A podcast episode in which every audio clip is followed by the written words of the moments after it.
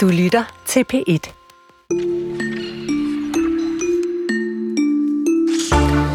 Det var rimelig svært at tale om musiktendenser sidste år, uden øh, også at komme øh, omkring AI-genererede sange. For, for eksempel blev Johnny Cash næsten genoplevet, da han øh, lige pludselig kunne høres synge en country-udgave af Aquas Barbie Girl. Og vi kommer jo nok heller ikke udenom at forholde os til øh, kunstig intelligens i det her år. Men hvor meget og hvilke andre tendenser kan vi forvente af musikåret, der kommer? Vi spørger en musikjournalist og DJ. Når dronning Margrethe hun øh, giver tronen videre, så beholder hun som bekendt sin titel som dronning alligevel, mens øh, regentarbejdet går videre til næste generation. Og det er set flere gange før i historien, at en øh, ældre dronning sidder, og måske sådan spøger, i hvert fald er i kulissen. Dorothea Brandenburg i 1400-tallet, 100 år senere Sofia Mecklenburg med mange flere, og dem dykker vi ned i. Og så her midt i, og det kan jeg roligt sige i dag, fordi det er over hele landet, og ikke bare i København, det er faktisk værre i Jylland. Mm. I januars øh, første bidende storm, så hælder vi lidt kærlighed ud over den her meget forhatte måned, den første i året. Øh, vi puster lidt øh, optimisme ind i januar med hjælp fra Helle Helle, Jørgen Let og Simone Åberg Kern, som giver måneden sådan lidt, lidt poesi med på vejen. Og det bliver dejligt. Ja. Her i studiet kaster vi, Karen Sikker og Linnea Albinus Lande, os først over en uh, række børnefigurer, mest af alt, der bliver til hovedpersoner i horrorfilm og den slags. Velkommen til Kulturen. Og det kan da godt være, at der er nogen, der tænker Steamboat Willie, hvem pokker var det? Mm. Men øh, de fleste, tror jeg, kender hans populære lillebror. For figuren Steamboat Willie er nemlig forløberen til Mickey Mouse, øh, og han så første gang dagens lys i en tegnefilm fra 1928.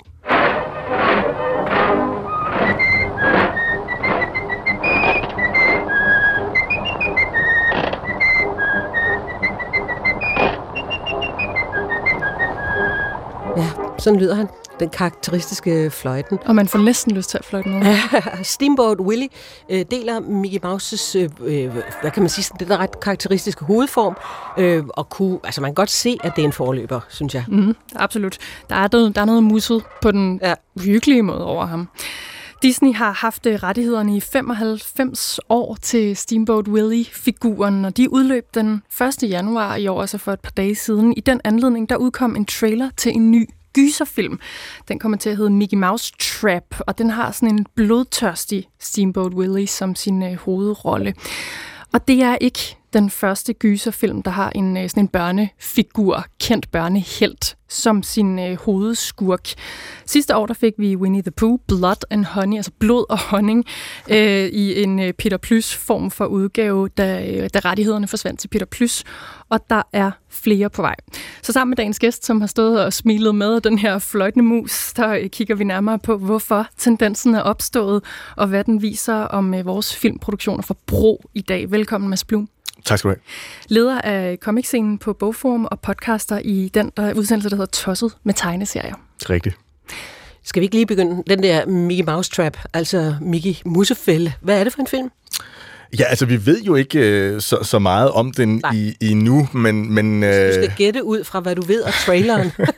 ja, så tror jeg, jeg, jeg, jeg, jeg tror, altså det ser jo ikke ud som om, det er sådan en særlig øh, dyr øh, gyserfilm, og den ser måske også ud som om, den er Ja, hvad ved jeg, at den er rettet mod et, ja, et, et, et, et, et, et ungt øh, øh, publikum. Sådan en, en, en stemning er der i, i filmen, men, den, men man kan jo se, at den, den tager fat, synes jeg, i, i, i noget af den stemning, som der også er i, i Steamboat Willie, altså tegnefilmen. Altså, der er sådan den her sådan lidt, lidt vanvittige stemning, og man kan ikke nødvendigvis altid sådan helt regne ud, hvad der, hvad der sker i de her tegnefilm fra, de, fra her 1920'erne. Øhm, og, der, og når man ser nogle af dem, så, så sker der faktisk også tit noget uhyggeligt. Altså måske uh, mister de alle knoglerne, eller, altså fordi det var bare nogle små, korte tegnefilm, som sådan skulle, skulle underholde. Og der var altså en, et lidt andet øh, grænseværdi for, hvad man kunne tillade sig ja. i sådan nogle øh, tegnefilm. Så derfor er det egentlig oplagt, at den, at den bliver lavet til en, en, en, en horrorfilm. Øh, og den er jo ikke engang, den er jo ikke engang den eneste øh, øh, Steamboat Willie horrorfilm. Der er lige blevet annonceret en anden en, og der er også blevet annonceret et, et computerspil. Så, så folk sidder derude og er klar til at, øh, at, at få idéer på baggrund af, af det her. Der er nogen, der har glædet sig de sidste par år. Ja, altså jeg har så personligt ikke de helt store forventninger til lige den her film, vil jeg, vil jeg sige. Nej, men, der, der er jo flere, som vi skal tale om senere. ja, men, ja, lige men præcis. det der med, at vi ser det i, i, i stigende omfang, hvorfor er den her tendens opstået? Ja, altså en ting er jo, øh, tror jeg, øh, at, at der simpelthen er penge til at lave det på film, fordi jeg synes godt, vi kan diskutere, om det overhovedet er en, en ny tendens, fordi man har gjort det i, i tegneserier og, og romaner i, i mange, mange, mange år. Og hvis man skal være sådan lidt streng, så kan man sige sådan, den, den nemmeste idé, hvis man har sådan noget fra et, et børneunivers, øh, især sådan nogle øh, characters, som, som jo lidt øh, udstråler uskyldighed. Altså den nemmeste idé, man kan få, det er jo, om, hvad hvis de var onde? Hmm. Hvad hvis de gjorde noget, noget, noget frygteligt, ikke? Altså som vi faktisk også har set det med klovne jo i årtier, at de ja. er blevet gjort til skurke og mega uhyggelige til Lige præcis. Ja, ja, ja. Og det er jo en, en, en, en, en lidelse at være bange for, for, for klovne, ikke? Ja. Altså, så, så, så slemt er det blevet. Øhm, men, men så er der også det her med, at, altså, at, at det, man, det simpelthen er blevet så billigt at producere film med effekter, øh, at, man, at man nu kan lave det her uden den, den sådan helt store risiko, og, og fordi der også er kommet hvad kan man sige, uh, streamingtjenester og steder, hvor du kan lege ting på, på, på nettet, altså så er det også blevet meget nemmere at få det, at få det ud, kan ja, man sige. Fordi det, i tidligere tider ville det nok være svært at få sådan noget som det her i biografen. Der kunne man håbe på en, uh, en, en, en legefilm i, uh, i, i Blockbuster, hvis man var heldig. Ikke? Det, der er der nogle helt andre muligheder nu. Øhm, det tror jeg er en af dem, det her med, at altså, der, er simpelthen, der er simpelthen penge at, at blive, blive, blive tjent. Mm. Ja. Og så er der ja. det med, at de figurer er etableret allerede. Hvem ja. appellerer det til? Nu sagde du, at den her Mickey Mouse Trap gyser eller horrorfilm, den ser ud til at appellere til de unge, men generelt, der er jo, altså Mickey Mouse har jo været en figur for generation efter generation efter generation. Ja. Så hvem tror du målgruppen egentlig er for sådan en film? Jamen, jeg tror, altså, hvis man, jeg tror, man kan dele det op i to, ikke? Fordi dels er der afsenderen, dem, der laver filmen. Der, der tror jeg simpelthen, at der er nogle benhårde kalkyler, der siger, altså, hvis det er kendte figurer, så får vi allerede noget opmærksomhed der, og der er nogen, der vil se det her, bare fordi det er kendte figurer. Hvis man kigger over på modtagersiden, så tror jeg, der er, og jeg er hverken øh, sociolog eller, eller psykolog, skal jeg skynde mig at sige, så det håber jeg ikke, I får sådan en lytterstorm. Men, men der er et eller andet med det her med, at der er mange mennesker, øh, som bliver fascineret af det her med ting fra deres barndom, som på en eller anden måde øh, har udtrykt noget uskyldighed eller noget tryghed eller sådan noget, og så bliver det lige pludselig vendt helt på hovedet. Altså, Winnie the Pooh bliver, bliver ond, eller Superman bliver ond, eller ja, Steamboat Willie. Ja, vi ved jo faktisk ikke engang, om Steamboat Willie øh, bliver ond, men det, det finder vi... Han ser grusom ud. Der er noget blodigt, ja, der er noget ja. blodigt på billederne. Eller, men også bare det, hvis de bliver sat ind i en setting, hvor, hvor, der, hvor, hvor der sker noget frygteligt, ikke? Altså, så kommer der lige pludselig noget, noget, noget helt andet øh, på spil. Ja, og nu siger du Peter Plys, øh, fordi senere i år, så vidt jeg forstår, så, så får Winnie the Pooh Blood and Honey Blod og honning premiere. Og den toren. Ja, det er toren, ja, ja, toren undskyld. Ja. Og den går jo i al sin enkelhed ud på, at uh, Plys og vennerne bliver efterladt af Jakob, som han hedder på dansk, da han flytter øh, øh, væk for at skulle studere. Det får store konsekvenser. Yeah. Eventually, Christopher had to make the hard decision to leave his friends to attend college, to become a doctor. Then winter arrived. The nights were deathly cold, the land barren and completely devoid of food. One fateful night, on the brink of starvation, Pooh decided that in order to survive, the group must consume one of their dearest friends. And thus, Eeyore was no more. Ja, altså plysdyrflokken ender med at spise æsel, og så er der jo lagt i kakkelovnen til en øh, rigtig splatterfilm, kan man sige.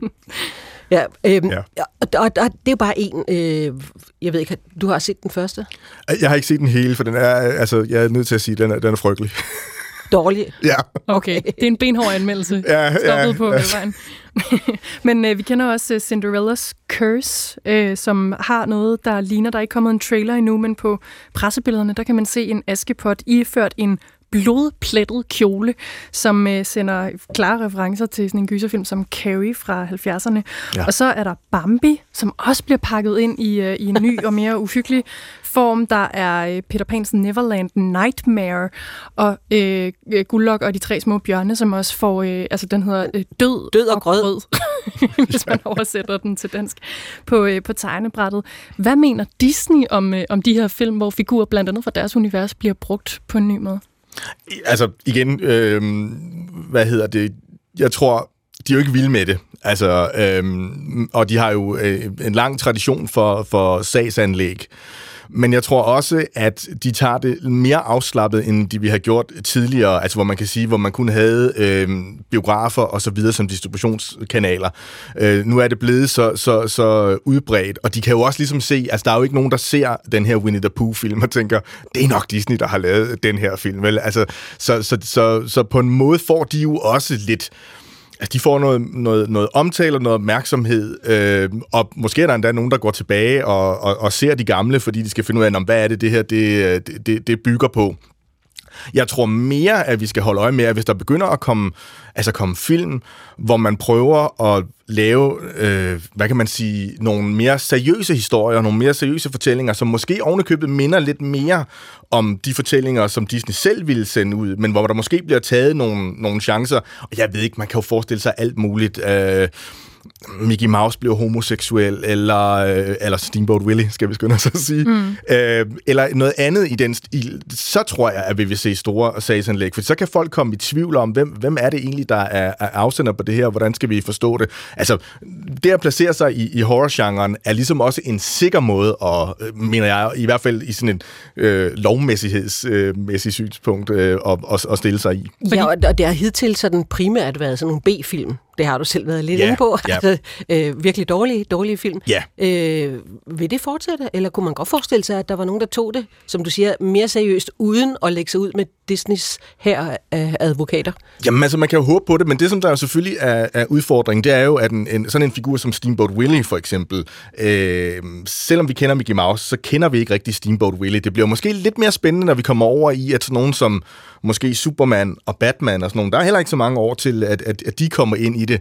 Og hvis man så kunne forestille sådan et spin på det, som, som Mattel for eksempel selv har lavet med deres egen Barbie-film, for eksempel, ikke? altså så begynder det lige pludselig at, at batte noget, fordi det var jo en af de altså, øh, største film sidste år med øh, ekstremt stærkt øh, altså, øh, feministisk synspunkt, og det var jo så styret og kontrolleret, hvad kan man sige, også af Mattel, som har rettighederne. Men hvis man for eksempel forestiller sig ja, Superman eller øh, Batman eller Mickey Mouse i en samme setting, med, øh, hvor, hvor man ikke har den samme kontrol, altså så kunne man måske få endnu mere kant på. Ja. Øh, men jeg tror ikke, at, at altså Steamboat really har bare ikke den samme gennemslagskraft mm. som, de, som de andre figurer. Ja. Men vi når til dem på et tidspunkt. Hvor kigger vi ind i en fremtid, tror du, hvor de der kæmpestore film, gigantproduktioner, producenter, som for eksempel Disney, bliver nødt til at slippe en del af kontrollen for på en måde at eller selv at gøre det. eksistensberettigelse, eller selv ja, tage den før alle andre? Ja, altså jeg tror, at de her selskaber sidder rigtig meget og kigger på den her øh, Barbie-film, og så prøver at se, okay, kan vi, kan vi gøre noget, ikke samfundsomstyrtende, men i hvert fald give os selv noget, noget kant, så vi kan komme ud til et, et helt ny, øh, nyt publikum, øh, og samtidig også stå for at, at, at mene nogle af de rigtige ting, altså være på den gode side øh, i historien, når man kigger tilbage. Det tror jeg, at de er, altså den, den, den har jo tjent bunker af penge. Så, så det tror jeg helt sikkert, at vi, øh, at vi, at vi kommer til at se. Mm. Tak for det. Mads Blum for at fortælle nogle virkelig dårlige film. øh, leder af comicscenen på Bogforum og podcaster i tosset med tegneserier. Og vi bliver lige en, et kort øjeblik mere i det her Steamboat øh, Willie-univers, for anledningen er jo som sagt til, at vi kigger på dem i dag, og hvordan de bliver brugt i sådan mindre uh, uskyldsrene roller, at uh, rettighederne til musen fra Steamboat Willie er sat fri her fra årsskiftet. Den er med andre ord blevet til offentlig ejendom eller public domain uh, efter de her udløb på 75 år, så alle må kopiere, bearbejde, videre distribuere, bruge musen kommercielt, hvis man altså ikke snyder folk til at tro, at de køber et uh, Disney-produkt. Bruge materialet uden at spørge om tilladelse, og bruge det uden at kreditere Disney. Men ja. selvom Steamboat Willie Musen nu er blevet public domain, så har Mickey Mouse-figuren været genstand for debat flere gange før. Den øh, er jo blevet sådan en, øh, man kunne godt kalde det et slags symbol på diskussioner om ophavsret i USA, fordi kongressen har flere gange ændret i ophavsretsloven, sådan så der gik længere tid, før et øh, værk ville blive offentlig ejendom. Steamboat Willie øh, stod før i tiden til at blive skal vi sige, sluppet fri mm-hmm. til offentlig øh, øh, benyttelse allerede i 2004, men så endte kongressen med at hæve baren til de her 95 år i stedet for 75. Og det har dog ikke forhindret en øh, amerikansk fyr som ham, der hedder Dan O'Neill, til, eller for, at, for lang tid siden at nogen vil måske nærmest sige, at han var forud for sin tid, i hvert fald for den her frigørelse, så at sige, af, af musen, øh, og tage den i brug simpelthen. For allerede i 1971, der lagde han sig hårdt ud med hele Disney-koncernen. Dan han øh, brugte den her tegneseriemus i sin undergrunds tegneseriebog Air Pirates Funnies, hvor Mickey han både blev illustreret som en figur, der smuglede stoffer, og så tegnede han også eller illustrerede øh, Mickey som en, der havde oral sex med Minnie Mouse. Og han var helt øh, klart overbevist selv om, at øh, den her parodi på musen var lovlig dengang, men han endte i en otte år lang retssag med Disney, og så måtte han love højt og helligt for at undgå øh, fængselsstraf, at han aldrig igen ville tegne Mickey Mouse. Ja, så han kommer, øh, altså øh, bad for ham, kan man sige, fordi uh, Variety, uh, som har talt med ham i anledning af det her rettighedsophør, uh, han er 81 år i dag, og han fortæller, at hvis, altså det gælder stadigvæk den, den dom, der faldt, hvis han tegner Mickey nu, så kommer han til at skylde 200.000 dollar plus et uh, år i fængsel. Så ja, lidt øh, ærgerlig timing for ham, men for alle andre, så er øh, Mickey-figuren, altså den fra 28, klar til fri afbenyttelse nu.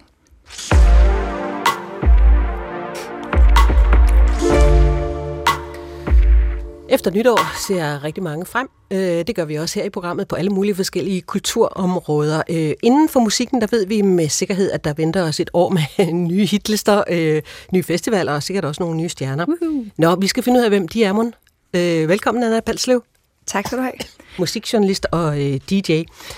Og hvis man nu skal sætte en, en overskrift på det år, vi har forladt, så kunne man måske skrive de manglende kvinder i musikken. Øh, man kunne måske også kalde det de følsomme mænds år, altså det år, der er gået. Hvad skal vi spå om en øh, overskrift for det her år? Altså, jeg tror, det er svært at summe det op med en overskrift, men jeg tror helt klart, at vi kommer til at... Øh, vi er nok ikke færdige med følsomme mænd, mm. fornemmer jeg. I hvert fald ikke, hvis vi kigger på Danmark. Øh, og jeg tror også, at øh, vi kommer til at nu har der også været et år, hvor at, at det, man kalder sådan TikTokificeringen af musikbranchen, det her med de her store, øh, kæmpe events og koncerter, er, som er gået viralt. Øh, det tror jeg også, vi kommer til. Altså, det, det handler også om, hvordan går folk, og især unge mennesker, måske under 35, til koncert i dag. Det gør de med deres telefon. Øhm, og det kan, man, det kan der både være en masse fede ting i, men der kan også være nogle ting, hvor man tænker, okay, kan man opleve tingene på en anden måde. Øhm, jeg tror også, der kommer til at være en, eller der er allerede nu, oplever faktisk en eller anden reaktion, for eksempel sådan en, sådan, en kunstner som Gullimund, er jo en kunstner, som på en eller anden måde meget, er meget, handler meget om nærværet. Så jeg tror også, at ligesom at der også vil være endnu flere kunstnere, der går viralt øh, på TikTok, på Instagram, så vil vi også måske længes mod nogle koncertoplevelser, der samler os, Ja, på en anden det er klart, tendenser slutter ikke bare, fordi en kalender holder op med at hedde et årstal. der er følelser stadigvæk. Ja. Og vi har bedt dig om at plukke et par navne ud, som man skal holde øje med i løbet af det kommende år, hvis man gerne vil være først på, øh, på beatet. Anna, hvem skal vi starte med? Altså, jeg vil øhm, gerne slå et slag for en rapper, sanger og violinist, der hedder Bjørn som allerede er, altså han havde allerede en, en, en del hype eller boss. Her i efteråret han udsendte en EP, der hed Håbløs Romantiker i starten af oktober. Og øhm, jeg synes, at han er helt klart i den her bølge af, hvad kan man kalde det, følsomme mænd, der rapper, synger på dansk. Øh, vi kunne kalde det Frank Ocean eller Hans Philip-generationen. Mm-hmm. Øhm, og det, jeg synes, der er så fedt ved, ved, ved Bjørn, det er, at han skriver nogle helt vildt øh, gode og ret poetiske tekster. Og så, og det må jeg bare sige, at jeg ikke kender andre rapper, der gør, spiller han violin. Øhm, og han er sådan ret, han, han kan ligesom, han er både sanger, han er også rapper, og så har han sådan en, en eller anden grundtone af, som er ret poetisk, som nærmest er sådan over i, altså man kender det jo også fra en række andre, nu nævnte jeg Hals Philip, som nok er måske den mest kendte, øh, men der, er, altså, der er ikke nogen tvivl om, de har alle sammen lyttet til Frank Ocean. Øh, og Bjørn, han er sådan en, som allerede har fået en del hype, øh, men, men ikke er headliner på nogen festivaler nu, men lurer mig, om han ikke kommer til at være det i løbet af af det her år. Og når du hæfter dig ved violinen for eksempel, så er det fordi, at det der med at have sådan et akustisk strygerinstrument med ind i en genre som rap er ret sjældent. Jeg kan i hvert fald ikke komme i tanke om, altså jeg kan komme i tanke om rapper, der spiller trompet eller saxofon, og også måske i USA, den der crossover til jazz, uh, rapper er udsprunget af jazz, men, men jeg kan ikke komme i tanke om en dansk rapper, der også spiller violin, og også selv producerer, uh, komponerer sine egne tekster. Og jeg synes, han er hans univers, nu har jeg hørt den her EP, Håbløs Romantiker, som jo også er sådan en meget Hej Michael Strunge-agtig titel. Øh, jeg kan ikke komme i tanker om... om øh, altså, jeg tror virkelig, at han får et rigtig bredt gennembrud. Det synes jeg i hvert fald, at han fortjener. Øh. Her får vi lige lidt af ham. Jeg har prøvet længe, men kan slet ikke vågne Du er ikke helt vejen, når du ikke kan love det Hvis du prøver at fange drømmen, må du gøre det sovne Tog min tid, og nu den væk jeg tog min tid, men det er perfekt. De vil passe i formen som et støberi. Er det virkelig det, du finder lykken i? tog min tid, og nu den Ey, sulten så snart jeg fik færden Men alt det kan vende på tallerkenen. Ikke nogen prinsesse på ærten Hvis du gerne vil klare dig i verden. Fik at vide, jeg har piger i min radio Jeg tror, de har hørt mig på radio. Kun lige blevet varm som cardio Har fyldt det lommer i min kargos jeg leder det lige til en lineal når du for dårlige venner, der findes sådan en meget smuk musikvideo til det her nummer, hvor han, øh, hvor han rider rundt på en hest i sådan en grøn uniform i dyrehaven, når man ser imitageslottet og bøgetræer og sådan noget bagved. Det er Bjørn. Lad os øh, tage fat på en anden, som du også øh, gerne vil fremhæve. Dansk, eritreansk rapper, øh, FVN. Hvorfor skal hun med på listen over øh, navne, vi skal holde øje med? Altså egentlig så er det også lidt en tilsnigelse at sige, at hun er, hun er, hun er up and coming, for jeg synes allerede, hun er en stjerne. Hun har bare ikke fået det der mainstream gennembrud, men hun er, hun har været ugens undgåelig på B3, som jo på en eller anden måde tit er sådan en tredje sten. Men, øh, så hvad, bare lige for at forstå, et mainstream gennembrud, er det så, når jamen, Roskilde Festival booker? Ja, og jeg mener, hun skal bookes. Ja, klart. Jeg ja. så hende på Northside sidste år, og hun er en kæmpe, øh, hun rapper på engelsk, hun er dansk eritreaner, øh, opvokset i Danmark, og øh, har en energi, som jeg ikke... Altså, hun er virkelig sådan en, som... Øh, nu så jeg hende der live, og var bare sådan... I forvejen var jeg ret meget fan af hendes ting, men var blown away over den energi, hun kom med på scenen, med danser og bare, altså du ved, hvis man er sådan en som mig, som er vokset op med Missy Elliott og Lil Kim og de der, så er man sådan, wow. Og jeg ved også, at hun har lyttet til mange af de der, hun har ligesom altid vendt blikket mod USA, øh, måske også fordi hun kunne spejle sig i kvinder der, Øhm, og jeg synes faktisk, at hun, hun har haft sådan nogle, hvad kan man sige, mindre hits. Hun er blevet booket på mindre festivaler. Men hun er sådan en, som jeg tænker, giv hende der en stor scene. Øh, book hende til, til øh, Arena på Roskilde. Skal vi prøve at få en fornemmelse af, hvorfor? Ja. Yeah. Bitch, I'm it, yeah, I know you tryna be that too. I got the goodies that these bitches really be into. More fierce bitch, could you please tell me who? I'm a cocky bitch. I know I got an attitude. He tryna take me to dinner. I told him I was the dinner. Then I took him on the bed and then I made him a winner. Didn't know he had a man, but now the nigga be bitter. Go ahead, play with your boys, I'm no babysitter. Cause I'm that, that, that, that, that, that,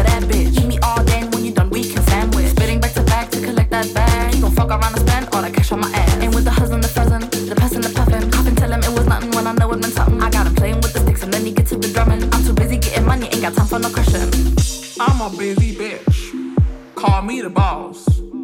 I see it, I want it, and I get it, baby. I don't think twice. Ooh, but don't get me wrong, honey. It's hard being a bad bitch. You think I woke up like this? Bitch, this ain't Beyonce. I gotta fix my... Ja, hvad, hvad med dine musikører? Jamen, hun er jo bare... Hun er enorm i sine tekster. Hun er enormt sjov også. Altså, hun har enormt meget humor. Øhm, hun er enorm, bitch. Ja, men hun er også... Altså, hun har helt klart fået, op, eller hvad kan man sige, er inspireret af attitude fra netop en artist som, øh, du ved, øh, Megan Thee Stallion, øh, eller også øh, selvfølgelig før det Missy Elliott, men hun har enormt meget humor, og så kan jeg godt lide kunstnere, danske kunstnere også, som tænker stort. Og hun er typen, der også, altså alle hendes musikvideoer er universer, man kan dykke ind i. Lidt kan man sige, altså Bjørn har jo også allerede et, et meget stærkt visuelt udtryk. Det har FVN også. Og så hun, øhm, nu har jeg også interviewet hende for, for noget tid siden, da hun var, altså da hun ikke havde fået det der mainstream gennembrud. Hun er enormt sjov, men hun er også teknisk ret, en ret dygtig rapper. Altså det kræver, det er ikke alle, der kan rap så hurtigt, som hun kan, og så på engelsk. Øhm, og øhm, jeg synes virkelig, nu vil jeg nævne hende her, fordi at, nu snakkede vi det her med de kvindelige kunstnere, og jeg ved ikke, om jeg er helt enig i præmissen om, at de har manglet. De har måske bare ikke fået lige så meget spotlight. Og sådan en som, altså så tit er det jo sådan, så, så går alt fokus på en kvindelig rapper, og sidste år og de sidste fire år har det været til sig. Men der er rigtig mange andre, der er sindssygt talentfulde. Så det var derfor, jeg ville nævne hende her, fordi jeg synes faktisk, at hun fortjener øh, en større scene, hvis man kan sige det sådan. Og det tror jeg også, hun får, mm. for hun har allerede et publikum. Og nu har vi ventet øh, et par af de nyere navne, dem som øh, man kan kigge lidt nærmere efter i det kommende år. Men 2023 var jo også et år for comebacks, og derfor kunne det være interessant at kigge på, om det er noget, vi kommer til at se mere af. For dit bud på i hvert fald, Nana. Vi så så nogen som øh, C21 vende tilbage fra nullerne. Man kunne også nævne ukendt kunstnere, Jamaica, Jamaica tak han, øh, som kom ud af fængslet med ja, et nyt right. album, og så er der Medina, og også Nick og Jay, som holdt nogle kæmpe store koncerter i øh, Royal Arena, og har været lidt i gang de sidste par år med ligesom at vende tilbage. Hvor meget tror du, der kommer af de her musikalske comeback i 2024?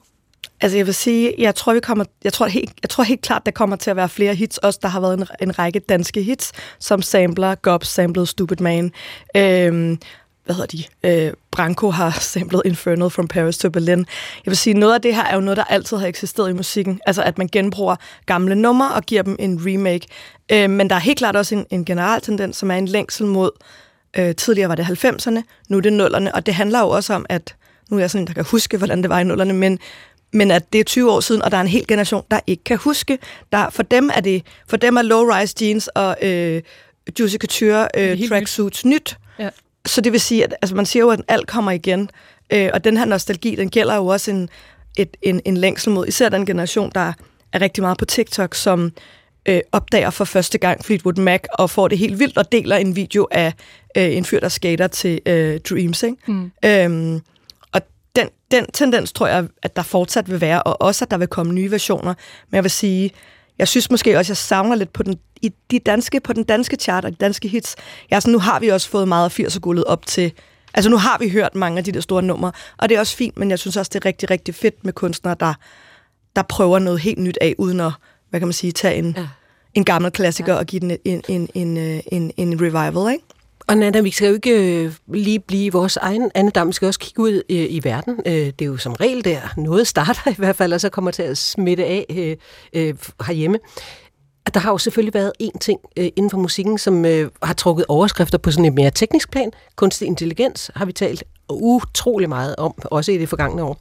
Øh, fordi lige pludselig kunne man høre også afdøde musikere optræde øh, med sange, som de aldrig har haft i deres mund. For eksempel det her. I'm a Barbie girl in a Barbie world. Life in plastic, it's fantastic. You can brush my hair, undress me everywhere. Oh, come on Barbie, let's go party, cause I'm in a Barbie. Jeg synes, det ser ud som om, du Ej, har det, det så, så godt nede i dit ja, sko. Ja, ja, jeg griner lidt. Jeg kan godt høre, hvem det er, og jeg er sådan, okay, det er Johnny Cash. They did that, ja, ja præcis. Ja, han fik lige nyt liv. Han har, han har, de, der er nogen, der har lavet en, øh, en AI, et AI-nummer med, med, øh, med hans stemme. Ja, lige præcis. Høre. Hvor meget spår du, at uh, det her AI, nu er det noget, vi har diskuteret som noget nyt i løbet af de sidste i hvert fald års tid. Tror du, at det er noget, vi kommer til at vende os til mere og mere i de kommende år? Ja, 100 procent, og jeg vil også sige, med far for at lyde sådan helt, helt gammel og morfaragtig, så er det jo heller ikke rigtig nyt, fordi at al teknologi øh, som Spotify for eksempel er baseret på i deres øh, playlister, i deres øh, de her anbefalede tracks. Hvis du kan lide det her, kan du også lide noget andet. Det er baseret på machine learning. Musikbranchen har brugt AI også, altså, nu kom der også her det sidste år et nyt nummer, et nyt gammelt nummer med The Beatles, som også var baseret på nogle gamle filer, som var renset med, med AI-teknologi. Og øhm, så det er faktisk ikke nyt, men man kan sige, det er nyt på den måde, at teknologien er så god nu, at man faktisk kan gå ud, ligesom vi hører nu, med, med at lave et, et, et, et cover af Barbie Girl med Johnny Cash's nummer. Hmm. Og det åbner jo op for en større etisk debat, men jeg tror, at man kan sige, det positive er, jeg tror, der vil være nogen, der vil bruge det her på en ekstrem kreativ måde og finde nogle nye måder at arbejde med musik på. Den man kan ja, fordi sige, det er jo den anden del af det, at det ikke kun er at tage sådan, at lave sådan noget lidt skørt noget med Johnny Cash og Barbie Girl, men at selv bruge det til noget, der ligesom udvikler ja, musikken. Der, ja, og der er jo allerede altså, kunstnere både herhjemme og i udlandet. En kunstner som Bjørk har også rigtig øh, brugt AI og lavet sig inspirere af det. Hun har altid været sådan meget god til at bruge ny teknologi. Så jeg tror, at det der med at tale om det som sådan ensydigt godt eller dårligt, er, det, det, altså, det er jo dybest set en ny teknologi, eller en teknologi, som er blevet så avanceret nu. Man kan sige, jeg tror, vi kommer til at have nogle en masse debatter i det nye år, og jeg tror også, der kommer til at komme nogle retningslinjer. Fordi det, man kan nu med AI, er så avanceret, at man faktisk skal gå ud for eksempel at lave deepfakes, øh, med Bjørk, som synger et nummer, som hun, som hun aldrig har sunget. Ja. Så jeg tror, der kommer til at være nogle større etiske debatter, også herhjemme. Og jeg tror også, vi kommer til at se nogle sager, hvor den bliver taget i retten. Øh, og det er jo selvfølgelig, man kan sige, det er jo sådan den, den, den lidt mere sådan dystopiske side af det, men, men, men som musiknørd og musikelsker, så er jeg også meget sådan, jamen altså, vi har altså lavet musik med computer siden 50'erne, så det her, det er sådan set bare en videreudvikling af en teknologi, som vi faktisk også brugte, hmm. øh, som vi også har brugt for 20-15 år siden. Den er bare blevet så god nu, at man kan nogle ting, som ingen af os rigtig kan øh, forudse konsekvenserne af. Mm. Øh, så jeg tror helt klart, at I kommer til at have masser af øh, indslag her i kulturen, hvor I taler om en eller anden sag. Som og det kan være, at du kommer ind og giver et bud på det til den tid. Tak skal du have. Det er meget muligt. Nana Balslev, som er musikjournalist og, øh, og DJ. Og så kan vi lige nå, øh, apropos comebacks, to øh, gutter, som jeg i hvert fald brugte rigtig meget krudt på, både i nullerne, men også øh, sidste år, da de øh, spillede de her store arena-koncerter. Nick og Jay. Jeg træder ud af min port mandag morgen. Så vanlig trafik rundt om hovedbanegården Folk på den ene og den anden side af loven. Følger nogen mund med for oven. For hernede fortæller forsiderne mig At hele verden går den forkerte vej. Jeg prøver på ikke at tro på alt hvad jeg læser. Jeg prøver på at tro på det bedste i mennesker. Der sidder fire mænd på en trappesten. Tomme blikke, heroin. Byen vokser, kaster skygger kaster liv i stykker Hvordan kan jeg tænke på de penge, jeg skal bruge Om boligmarkedet, mon vender nu Trækker hætten over hovedet, går over vejen For må ikke det trækker op til regn Vi fjerner lige Nick og Jay helt inden vi går i gang med næste tema Fordi der er sådan rimelig langt til dronninger fra de her to. Eller hvad? Ja, det kan man... Fra to konger til nogle historiske dronninger. Ja. Fordi når dronning Margrethe øh, abdicerer her lige om lidt, så skal hun jo være eksregent. Øh, og hvis man ser tilbage i Danmarks historie, så har der jo været en lang række markante dronninger, som har eksisteret derude i kulissen, og nogle af dem har fyldt rigtig meget, øh, mens andre har gået mere i, øh, i baggrunden. Mm. Emma Påske, velkommen igen i dag. tak historiker øh, og også vært på podcasten Dronningeriet her i, i Danmarks Rige. Øh, det er Danmarks Rige, Danmarks Radio. Øhm, Riges Radio. Ja, du var nemlig også med i går, øh, mm. men nu er det jo også lige, lige dit område det her. Og hvis vi skal kigge tilbage i historien, så har vi udvalgt fire ja. øh, af de markante dronninger, der har haft rigtig stor betydning, øh, selvom de var i exit-afdelingen. Øh, Lad os øh, begynde i 1400-tallet. Øh, den dronning, der hedder Dorothea af Brandenburg. Hvorfor er hun værd at fremhæve? Det er hun, øh, og jeg skal skynde mig at sige, det er jo enormt svært at vælge nogle af de her dronninger, ikke? Der, har der, mange. er, der er virkelig mange af dem, og faktisk er det sådan historisk set, at, øh, at dronningerne faktisk får mere magt, når mændene er døde. Øh, sådan er det bare. Mm. Øh, men Dorothea Brandenburg har vi valgt, fordi hun øh, faktisk var gift med to danske konger. Øh, først øh, var hun gift med Christoffer Bayern. Måske nogen kender ham i det her øh, røde øh, outfit med de der snabelsko. Øh, det var hendes mand til at starte med, men han døde ret hurtigt. Så blev hun enke, og hun nægtede at rykke sig. Så hun blev øh, gift med øh, den næste danske konge, Christian den Første, fordi det simpelthen ellers ville være for dyrt at afsætte hende. Og det siger alligevel altså allerede her noget om ja. hendes magt, eller hendes stedighed i hvert fald, at hun blev siddende. hun blev simpelthen siddende, så I rykker ikke på mig, øh, fordi ellers skal I give mig helt ja. vildt mange penge. Ja. Ja. Øh, sådan meget kort fortalt. Og så øh, er hun ret magtfuld sammen med Christian den Første i virkeligheden. Og så sker der det, at Christian den Første dør, hans søn Hans overtager, og Hans og øh, Dorothea bliver ret uvenner, fordi Dorothea hun vil gerne stadigvæk bestemme alting. Det synes Hans ikke, hun skal. Nej. Og så forsøger han faktisk... Det handlede at... faktisk om, at hun nogle svenske besiddelser, ja. øh, som hun gerne ville gøre krav på. Ja, og, og det var Hans ret bekymret for, fordi... Øh, ja, vil man sige, på det her tidspunkt, der var Sverige allerede næsten på vej ud af unionen. Ikke? Vi er ikke helt nået til Christian den anden endnu, men altså, vi var der hen af. Øhm, og så bliver hun sådan lidt kottet af, og så øh, forsøger Hans faktisk at slette Dorothea fra historiebøgerne. Og øh, ret vellykket i virkeligheden, fordi det er først nu, øh, vi sådan igen rigtig er begyndt at tale om Dorothea. Og det er sådan noget med at brænde hendes breve, for eksempel? Ja. Og det, er det det, det er forsøget på simpelthen at fjerne hende? Ja, alt hvad der var sådan, at hun havde haft indflydelse på, det forsøger han faktisk at øh, få til at forsvinde. Ja, ja. vildt. Nå, så springer vi lige hastigt 100 år frem. Det er jo dejligt, at man kan den slags ting. Sofia Mecklenburg, ja. øhm, som i 1588 bliver enkedronning, og det blev hun også øh, meget ung, 31 år gammel, tror jeg hun var. Ja. og så er hun det i, øh, i mere end 40 år. Ja. Så har hun jo en søn, mm. som alle kender, den navnkundige Christian den 4. Og han er bare øh, 11 år, øh, da han bliver konge. Og hvad gør en mor så? Historisk set, så ville hun have været øh, øh formynder øh, regent. Men hun bliver faktisk kørt ud på et sidespor, som den allerførste øh, i Danmarks historie. Til gengæld, så bliver hun så exceptionelt rig på sine øh, enkebesiddelser nede på Lolland Falster, hvor hun tjener gigantiske summer af penge og låner dem til Christian den 4. Og det var der tit brug for? Øh, det var der, fordi at han formøblede rigtig hurtigt de her penge. Ikke? Og hun lånte faktisk også penge ud til adelsmænd i resten af Europa, og hun dør som en af de rigeste kvinder i Europa. Mm. Og han bliver faktisk, Christian den 4. ved med at være afhængig af hende, ja. indtil hun dør? Ja, Okay. Det er godt, når ens mor har rigtig mange penge. Ja, det, det lyder ja. dejligt for ham. det er et godt tag at have i sine børn. Ja. ja. Så hopper vi lige øh, ja. små 100 år, eller faktisk lidt mindre, men frem til 1600-tallet. Mm. Øhm, en meget omdiskuteret skikkelse i form af Sofie Amalie, dronningen, som også spillede en øh, markant kant rolle, selvom hendes magt officielt var blevet øh, indskrænket efter, at øh, Christian den 5. tronbestigelse foregik i 1670. Hvordan greb hun øh, sin rolle an? Jamen, altså, hun var ret bevidst om, at hun i virkeligheden stadigvæk kunne rådgive sin søn.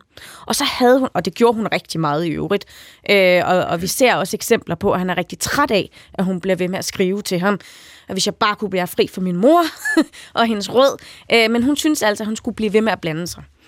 Og så øh, var der jo altså hele øh, den her fejde med Leonora og Christina. Mm. Øh, og de var jo ærkefjender og havde hinanden. Og som regel så kender vi jo altså som historien... Som jo Christian den 4. datter. Ja, øh, og som regel så kender vi historien fra Leonora Christinas side, om at Sofie Amalie var grim og fed og doven og festede for meget. Øh, men i virkeligheden så handlede det jo om, at de begge to gerne ville være første dame af Danmark. Og øh, Leonora Christina blev altså først øh, løsladt fra fængsel, da Sofia Amalie ja. døde. Så meget magt havde hun. Og når vi ved, hvordan hun fremstillede øh, Sofia Amalie, mm. så er det jo fordi, øh, det gjorde hun blandt andet i Jammers Minde, som hun skrev, mens hun sad øh, i, i Blåtårn. Ja, det er lidt diskuteret, hvornår hun egentlig har skrevet den der ja. bog. Men, øh. Ja, ja. det er i hvert fald kildematerialet. ja. ja. ja. Øh, så er der Juliane Marie, Ja. Den sidste dronning, som øh, vi tager fat i i dag, en af 1700-tallets figurer, fremtrædende figurer, enkedronning Juliane Marie, som, øh, ja, som sagt, i øh, intrigerne omkring Christian den 7. hof deltog hun, og øh, der skal vi altså også lige have livlæge Struense på, øh, på banen ind i billedet. Hvad gjorde hun i den forbindelse? Jamen, det var faktisk hende, der stod for kuppet. Altså hun, øh, hun på Struense, ja. på, kub, altså på Struense, hun orkestrerede hele kuppet, sørgede for at øh, få de beviser, de skulle bruge øh, til at fælde ham og Karoline Mathilde. Og så var det altså hende, der sad med magten efter kuppet.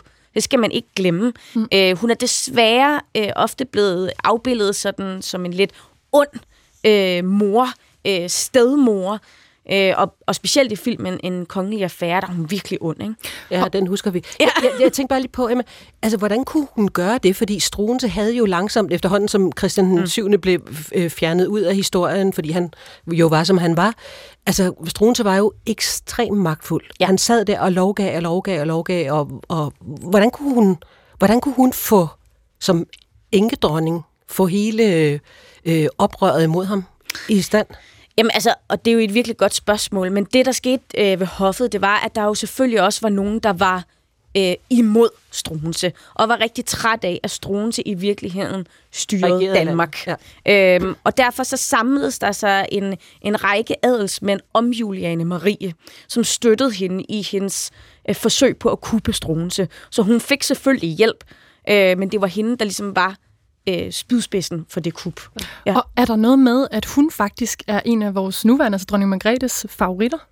Altså, det kunne der i hvert fald være nogle ting, der tyder på, fordi øhm, der findes et maleri inde på Statens Museum for Kunst, hvor hun står meget flot, Julia Marie, og hele interiøret bag hende har øh, dronning Margrethe flere omgange sådan næsten genskabt. Øhm, og så er det jo i øvrigt også Juliane Marie, der var med til at starte øhm, den danske porcelænsfabrik, som dronning Margrethe jo også er utrolig glad for. Laura Danica skal vi ja. nævne i den forbindelse. Ja. Ja, det skal vi. Og vi taler jo om de her historiske skikkelser, fordi at hun abdicerer dronning Margrethe den 14. januar. Det er der næppe nogen, der ikke ved. Øh, hvordan kunne du forestille dig med de her historiske eksempler i mente, at hun ville gribe sin rolle an som, som dronning, men på en måde mere i kulissen? Så man skal altid passe på med at gisne om fremtiden. ja. og specielt, når man er historiker. Men nu giver vi dig en ja. kugle. Men altså, enten så, begynder, så kommer hun til at ligne Ingrid, som var meget tilbagetrukket og hyggede sig rigtig meget nede på Gråsten, og kom med råd, hvis man spurgte hende. Øh, eller også, så kommer hun måske til at stadigvæk at være sådan lidt en del af det arbejdende hof, øh, ligesom Beatrix er i, i Nederlandene. Men øh, hun har jo selv sagt, at hun har haft den her omfattende rygoperation. Øh, så spørgsmålet er, om hun ikke vil tage det stille og roligt, i hvert fald i et stykke ja. tid. Og, og som du selv sagde, nu har vi valgt fire ud, og, mm. og blandt mange, mange, mange eks-dronninger i, i Danmarks historien. Mm. Men vi er vel også enige om, at langt de fleste, som enten er blevet enkedronninger eller på anden måde øh, har mistet øh, deres position, altså de er blevet parenteser. Altså de fleste af dem. Mm, det synes jeg, man kan diskutere. Ja. Øh, fordi nu står vi jo og taler for eksempel om Dorothea Brandenburg igen. Ikke? Jeg synes ikke, hun er en parentes i Danmarks historie. Øh, og det synes jeg faktisk heller ikke Sofia Amalie er. Nej, jeg mener, ja. de fleste af de dronninger, der har været sådan i Danmarks ja, historie. Ja, altså, jeg tror, vi skal, øh, vi skal blive bedre til at skrive historien om dem fordi det i højere grad har været kongerne, vi har skrevet om. Ikke? Og vi kan jo også allerede se nu, at de fleste taler mest om kong Frederik den 10. lige om lidt. Ikke? Men vi skal altså også snakke om Mary. Mm. Ja, så det er i virkeligheden det, det handler om. Ja igen, også på det her område. Mm. Det er historikeren, der kommer og siger, at det er kilderne, det handler om. ja, selvfølgelig. Emma Påske, tusind tak for, at du kom. Tak. Jeg ved ikke, om du også kommer i morgen. Nej. Men, øh, men det er jo denne Emma. Uge. Hun lige pludselig dukker hun op. ja. Så taler vi om noget spændende. Historiker og øh, arkivar på øh, Rigsarkivet og vært på, på den podcast, der hedder Dronningeriget, som øh, også er her fra, øh, fra DR. Tusind tak for besøget, som sagt. Og det er, og der er ikke nogen, der ikke ved det. Jeg tror det, jeg siger det, jeg siger det lige alligevel. 14. januar, at øh, Margrethe hun øh, endeligt abdicerer og går fra at være regent til at være eks-regent.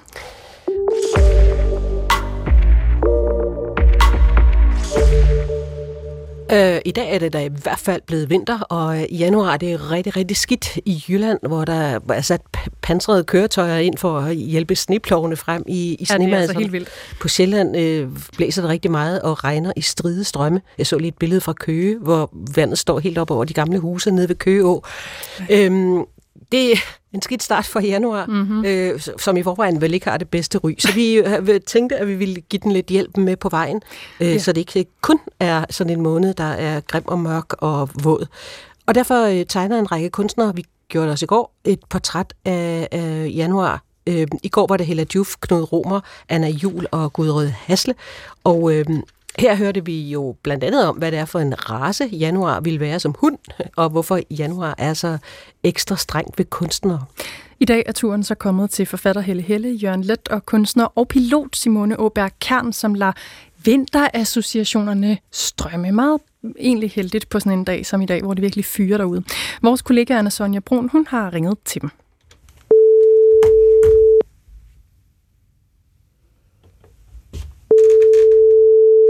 Hallo, det er Helle. Hej Helle, det er Anna Sonja fra Kulturen. Hej.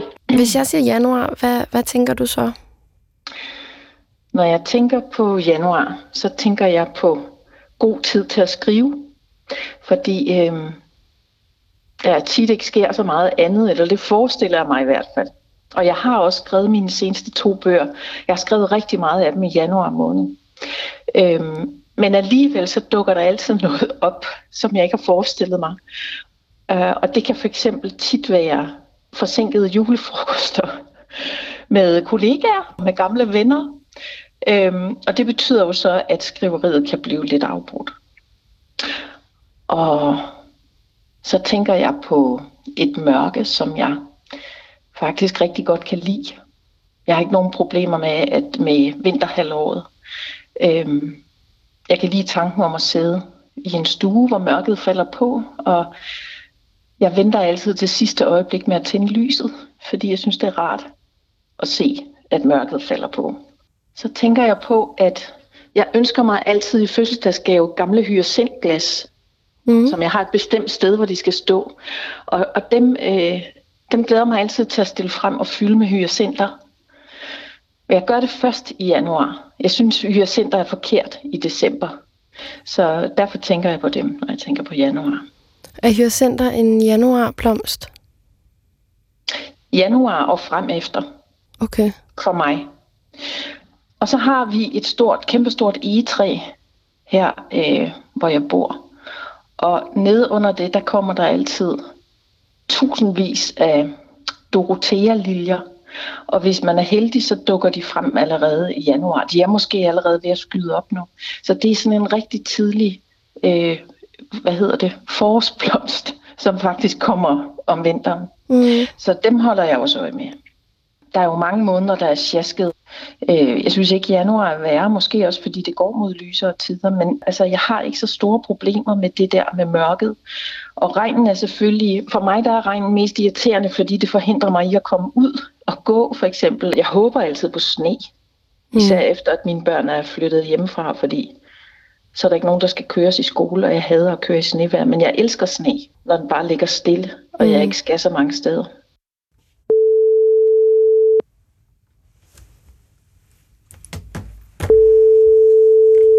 Hallo. Hej Jørgen, det er Anna Sonja fra Kulturen. Hvor er du hen i verden? Jeg er på Plaza Olivar i Palma de Mallorca. En café, hvor jeg går hver dag. Den fransk café.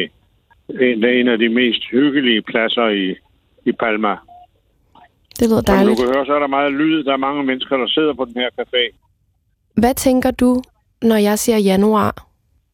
Så tænker jeg lige præcis det, som jeg sidder i nu, nemlig i solskin, dejlig sol, altså god temperatur på pladser Olivar i Palma de Mallorca. Jeg sidder og lytter til de lyde, der er. Der er mange lyde. Der er børn, der leger, der er voksne, der taler højt. Øh, og det er meget hyggeligt. Og jeg sidder her hver dag på samme tid, som regel alene, og får en kop kaffe og et glas vand, og øh, samtidig en pan chokolade. Øh, og så tænker jeg lidt på livet, men altså, jeg synes, det er behageligere her. Jeg kan bedre lide at være i, et, en, en bedre temperatur.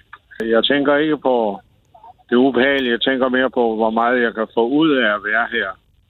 Altså, jeg er også ensom samtidig, men øh, jeg kan som regel få noget ud af at være her alene med mig selv.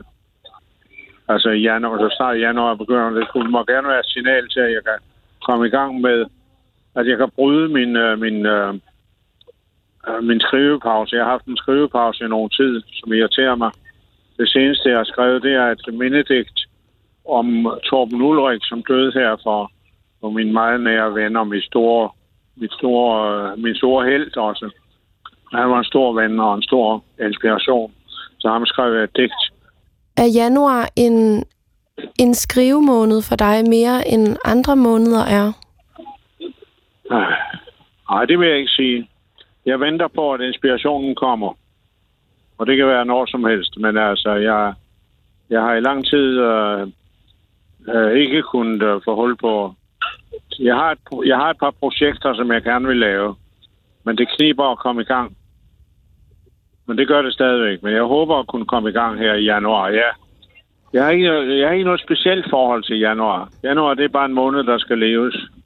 Og mm. hvis det er koldt, og man er et, et uheldigt sted, så skal man bare, skal man bare overvinde dem. Det er heldigvis et sted, hvor det er lidt mere behageligt end uh, i de mest kolde områder i Europa. Goddag derude. Det er mig, der sidder inde i radioen. Jeg hedder Simone Kern, og jeg er billedkunstner. Januar. Når jeg ser på januar, så ser jeg i januar kom løbende sådan lige bagom og forbi december, som jo både er sådan en glad og tung måned.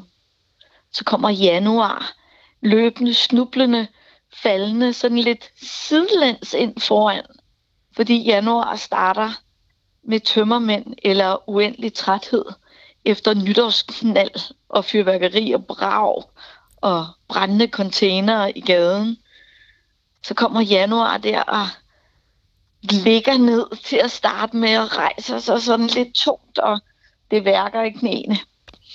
Og så kommer januar mere og mere op og sidde på knæ, og begynder sådan at skimte, skimte noget blåt og lyst igennem det der grå skylag som ligger med røg og krudt, som sådan langsomt forsvinder.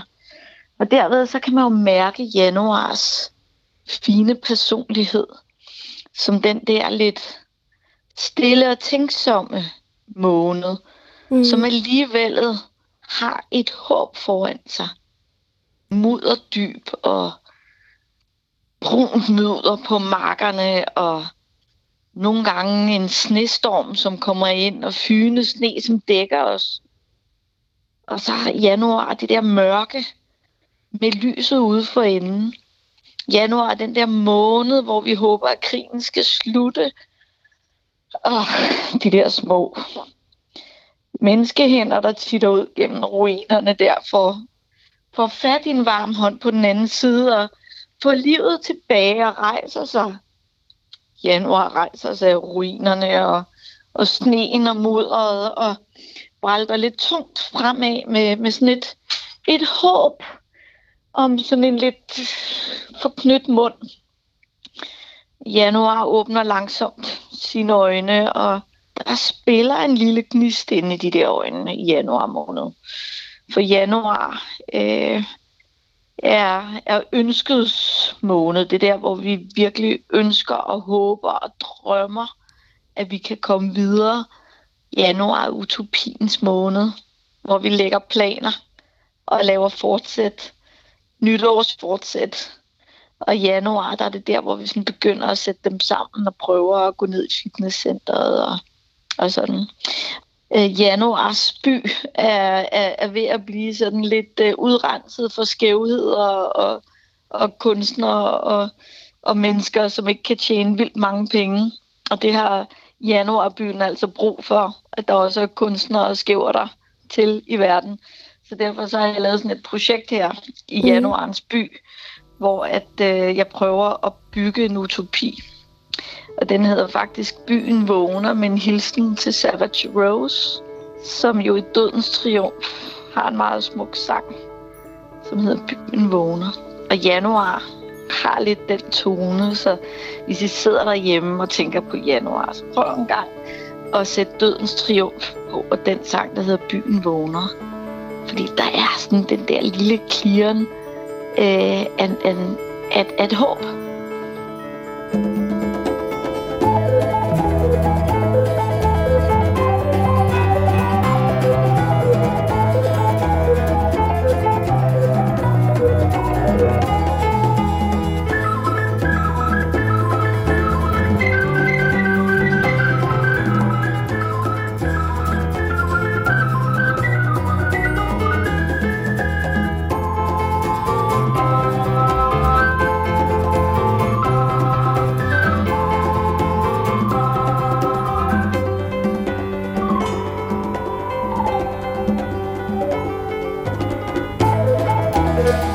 Her til sidst var det kunstner og pilot Simone Aubert Kern, øh, der ønskede sig øh, Byen Vågner, Savage Rose fra 1972. Og undervejs var der også Jørgen Let og Helle Helle, der øh, tog sig af måneden januar. Og hvis nu sokkerne i dag, særligt i dag måske, mm-hmm. ikke vil tørre, så øh, har vi jo altid Mallorca, hvor øh, Jørgen Let sad, da vi ringede til ham. Men øh, de skal nok tørre. Vi skal nok, ja, vi skal nok klare den i år. Vores øh, sidste lille kunstneriske håndsrækning til dem, der har brug for hjælp gennem januar, det er det her smukke, rolige nummer fra det danske band Jør, som øh, lige har udgivet nummeret på et øh, nyt album og fik nogle gode ord med på vejen i slutningen af sidste år. Kim Skotte fra Politiken han skrev, at de indkapslede en ny generation, og at jeg er unge i en tid, hvor følelsen af, at noget er gået i stykker, er lige så alt gennemtrængende som behovet for at tænke i repression og restaurering. Så her får vi altså øh, Jør med en af sangene fra pladen Intet så rigtigt, og et nummer, der hedder Januar.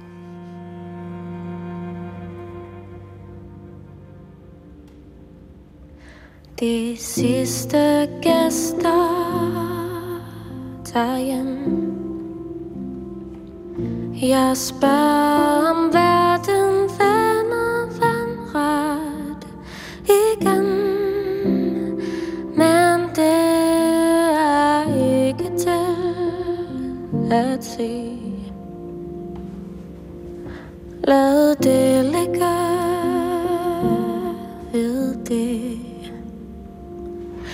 Toner fra din sovende krop. Er tungere end når den, den vågner Hvornår vil du give mig besked?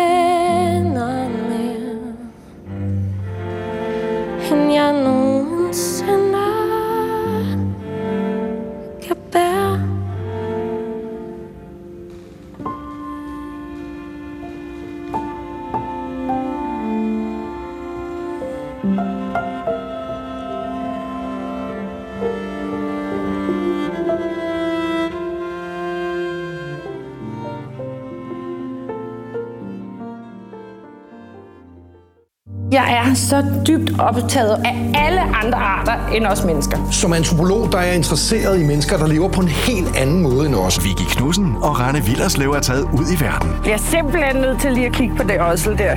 Næsten som om, jeg spiste indenfra, ikke? Se, der er en ådselspille. Er den ikke fin? Nej. Nej, prøv lige at holde den. Nej, jeg røg ikke en ådsel. Kom så, Rane. Nu må du simpelthen... Ham der, den store verdensmand, der har været oppe og slås med bjørne. Kom med på Vilde Eventyr med Vicky og Rane. En rejse er kun en rigtig rejse, hvis man kommer forandret hjem. Søndag kl. 20 på DR1 eller lige nu på DR TV.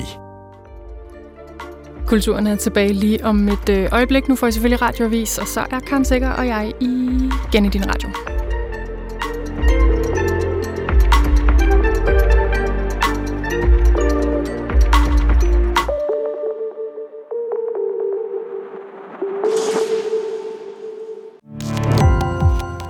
Gå på opdagelse i alle DR's podcast og radioprogrammer. I appen DR Lyd.